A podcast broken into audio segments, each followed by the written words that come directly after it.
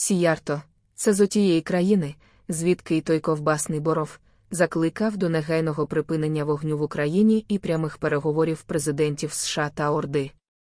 Давайте розбиратися. Якщо переговори будуть між президентами США і Орди, то й вогонь теж повинні припиняти вони. Чи не так? Тоді незрозуміло, чого вони ведуть вогонь в Україні, бо його припиняти треба саме там, як каже Сіярто. А якщо вогонь в Україні веде хтось інший, то до чого тут переговори між США та Оркостаном? Багато питань, як з цим Сіярто зв'язатися.